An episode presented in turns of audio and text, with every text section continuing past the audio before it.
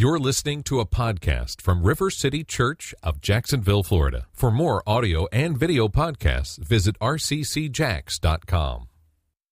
Um, you know, this service, we um, prepared no talk for this service, but in the back of my mind, I thought, you know, in the second service, I maybe need to prepare a little something, something, because we might not have as many testimonies. We really felt like this week we wanted to emphasize worship and wanted to emphasize God speaking to us through the testimonies. And we had amazing, amazing testimonies this service. Last service, we had amazing testimonies too, but we had about twice as many. And if we would have had twice as many, I wouldn't have to speak. But because we didn't, I have a little talk that I have prepared for you. When we were singing that song, the third song, uh, Did You Feel the Mountains Tremble? And there's, if there was a theme song to River City Church, this would be the theme song. There was a time when we were over at McDuff when we sang this song. It says, Open, what does it say? Open up the doors, let your music play, that the streets resound with singing. And we literally opened the doors of the sanctuary. We were down, you know, in McDuff, off McDuff.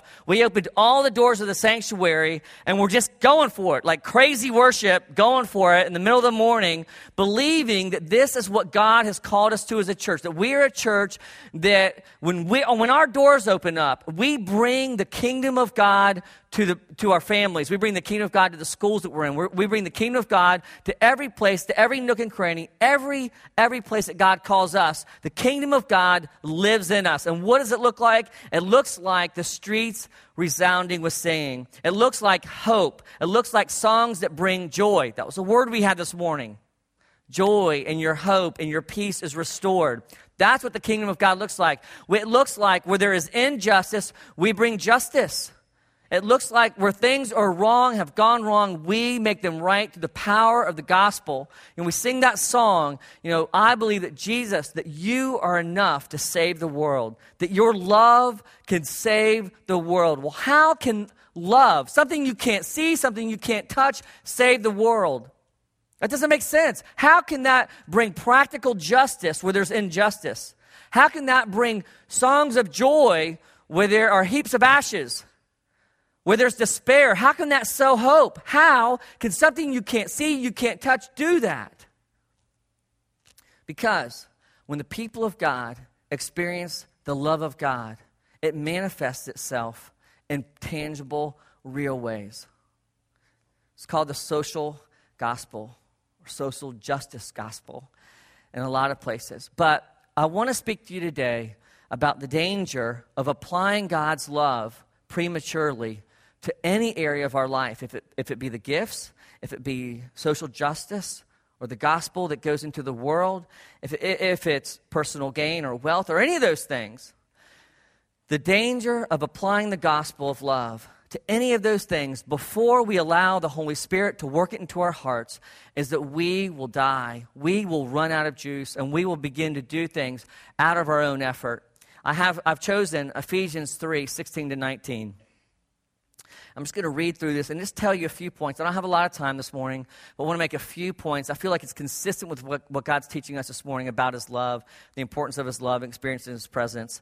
It says this I pray that out of God's glorious riches, He may strengthen you with power through His Spirit in your inner being, so that Christ may dwell in your hearts through through faith. And I pray that you, being rooted and established in love, may have power, together with all the Lord's holy people, to grasp how wide and how high, I'm sorry, how wide and, and long and high and deep is the love of Christ, and to know this love that surpasses knowledge, that you may be filled to the measure of all fullness of God.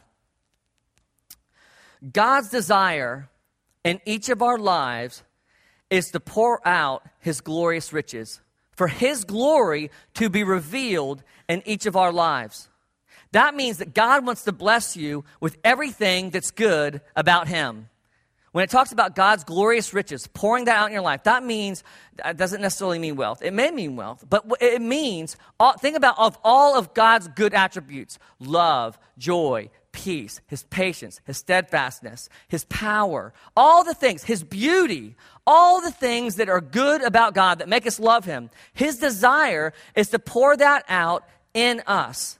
Okay? Now, his love. Okay, so what Paul says, what he begins, what he shows us in this passage is how does that? I mean, if I said, how many of you guys want? How many of you guys want God's glorious riches? You're like, I want some more of that. And if you had some of that, you would want more of that because it's so good. There's nothing better. There's nothing better, there's nothing more powerful than experiencing God's healing in our life, God's love in our life, God's goodness in our life. And we would want more. Well, Paul says this is how it happens. This is the only way that you will experience God's glorious riches in your life. And he says this He says, by having Jesus at the center of your life or indwelling in your heart or your inner being. He, I pray that He will pour out His glorious riches, that you'll be strengthened with power. You see, Paul says, Look, I have this power. If you want my glory, if you want to experience my love, it first, you first need to realize this it's a gift. And it begins with you receiving power from me to have this in your life. I will strengthen you with power through his spirit. So it's a spirit coming so that Christ will dwell in our hearts. So, first, we have to realize it's a gift of grace. We can't manufacture this. We can't clean up our life. We can't make this happen. We can't do good works. We can't worship enough. We can't pray enough. That it is a gift that comes from God. It's a gift that begins with God saying, for you to receive this, for you to, for you to have Christ dwelling, for you to be grounded in Christ, for you to have your roots in Christ. These are kind of all the words that this paragraph uses. Paul says you first have to realize it's a gift. And like any gift, you have to receive it. But when you receive it, you also have to make, you have to make a decision of how you want to use it. You know, we often receive power and we want to take it and use it somewhere else. If I, you know, think about it. If someone gives you a lump sum of money you're being like, part of you's being like, oh, I'm going to get that new car for me. I'm going to spend some of it on me. But there's a part of us that will also drive and want to go give it away. It's why that song is central to who, to who we are in our identity. We sang it both hours. Both hours, it was the most powerful song we sang. Both hours. By far. People were like getting the giddy up on, mm, oh, oh, Jesus. You know, I mean, we're kind of like, we get into that. We love that. We love the idea of going out, bringing joy, bring, that's who we are. God's sown that into our hearts. And then we start singing about God's presence. It's like, and everyone struggles with it at our church. We start inviting people into intimacy and we struggle. And that's normal whenever you have a church that's shaped by God, like us, to do the things that God's created us for. It's just, it's normal, but it's not right. It's not right. And again, Paul says, for people to experience my glorious riches in you or through you, it begins with you receiving this gift of power through the Holy Spirit and then applying it in a way that draws Jesus into the center of your life. For your life to work, you have to allow Christ to make his permanent residence in your heart. That word dwell in your heart, the Greek word there means to make a permanent residence. That Christ would come and sit and he would be present, and you're inviting him to the most central part of your life. You're inviting him in, that, that meaning that you're saying, Lord, I want you to be the place where that power is exercised the most. In my relationship with you, you're most central to me. You're most important to me. I don't want to use that power to go heal people. That's not what's most important to me. I don't want to use that power to give money away or to build people's, you know, give people houses or give people rides. I don't want to use the power that you've given me. Primarily, I want to use it to establish Jesus in his rightful place in the center of my life. That's what that power exists for. When Jesus came, the Holy Spirit descended on him. And before he did any ministry, this is my son whom I love, and I'm well pleased most important, most central to Jesus was his Father's love. Out of everything, that living well, that's where everything flowed. But so often we get power. We become a Christian, we get power, and we go do. We go do, do good things a lot of the time, missing missing what Paul's telling us here.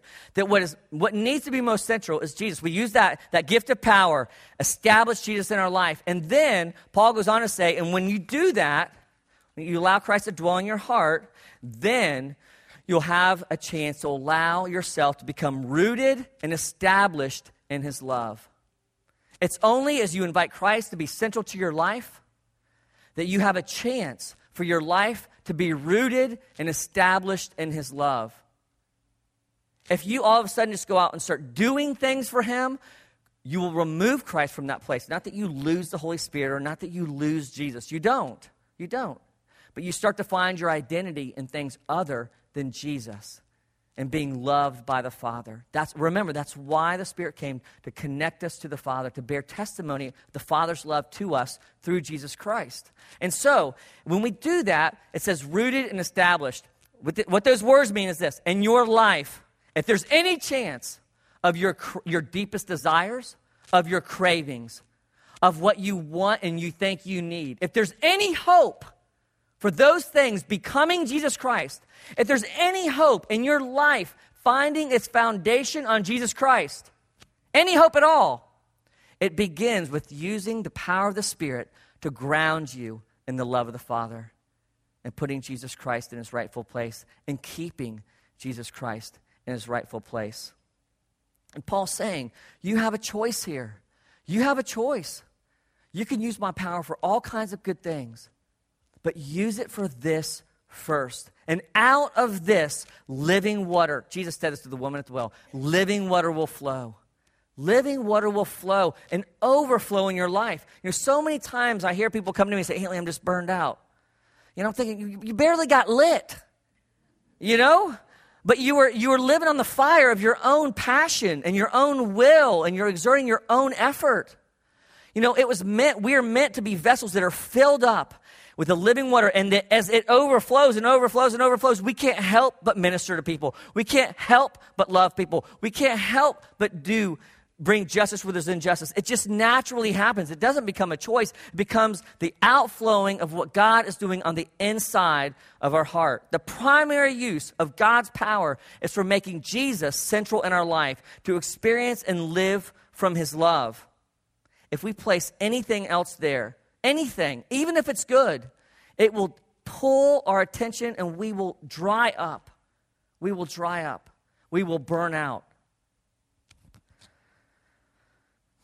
If you and your life is not grounded in the grace and the love of Jesus Christ, there's no way you will be able to extend His grace and His love to other people. You will always extend to others what your heart is rooted and grounded in. If Jesus is what you're rooted in and grounded in, and He is central to your life, you will extend Jesus. If He's not, you will extend your best effort. You will, ex- you will extend your best impression of what Jesus would do, but you will not be able to bring the compassion and the love and the power and the joy and the peace of Jesus. We've all been there. Ministering to people dried up, burned out, tired, exhausted, and weary, there's only one reason that you feel that way. And it's because you have allowed what is most central in your life to become something other than Jesus. At the end of this prayer, this is a prayer that Paul sang to the, uh, to the Ephesian church. He says this He says, This is my desire. This is my prayer for you that you will know this love. That you will know this love so that you will be filled to the measure of all fullness of God. Man, what a great place to end up. What a great, what, what if that was our goal? Lord, uh, Lord, I want you to fill me to the full measure. Place Jesus in the place that he belongs and fill me to the full measure. I'm tired of being tired. I'm tired of not having the answers, of running out, of being exhausted, of being frustrated, of feeling like I have to go to, I got to go to church just to get filled up a little bit to make it through the week. But during the week, that we live in a posture that, we're, that we are allowing the power of God to exercise its primary role in our life as establishing Jesus as our foundation, that we would be rooted and grounded and have Him as the wellspring of our life so that we can extend Jesus to other people. We can extend Jesus to those that we love. Let's stand.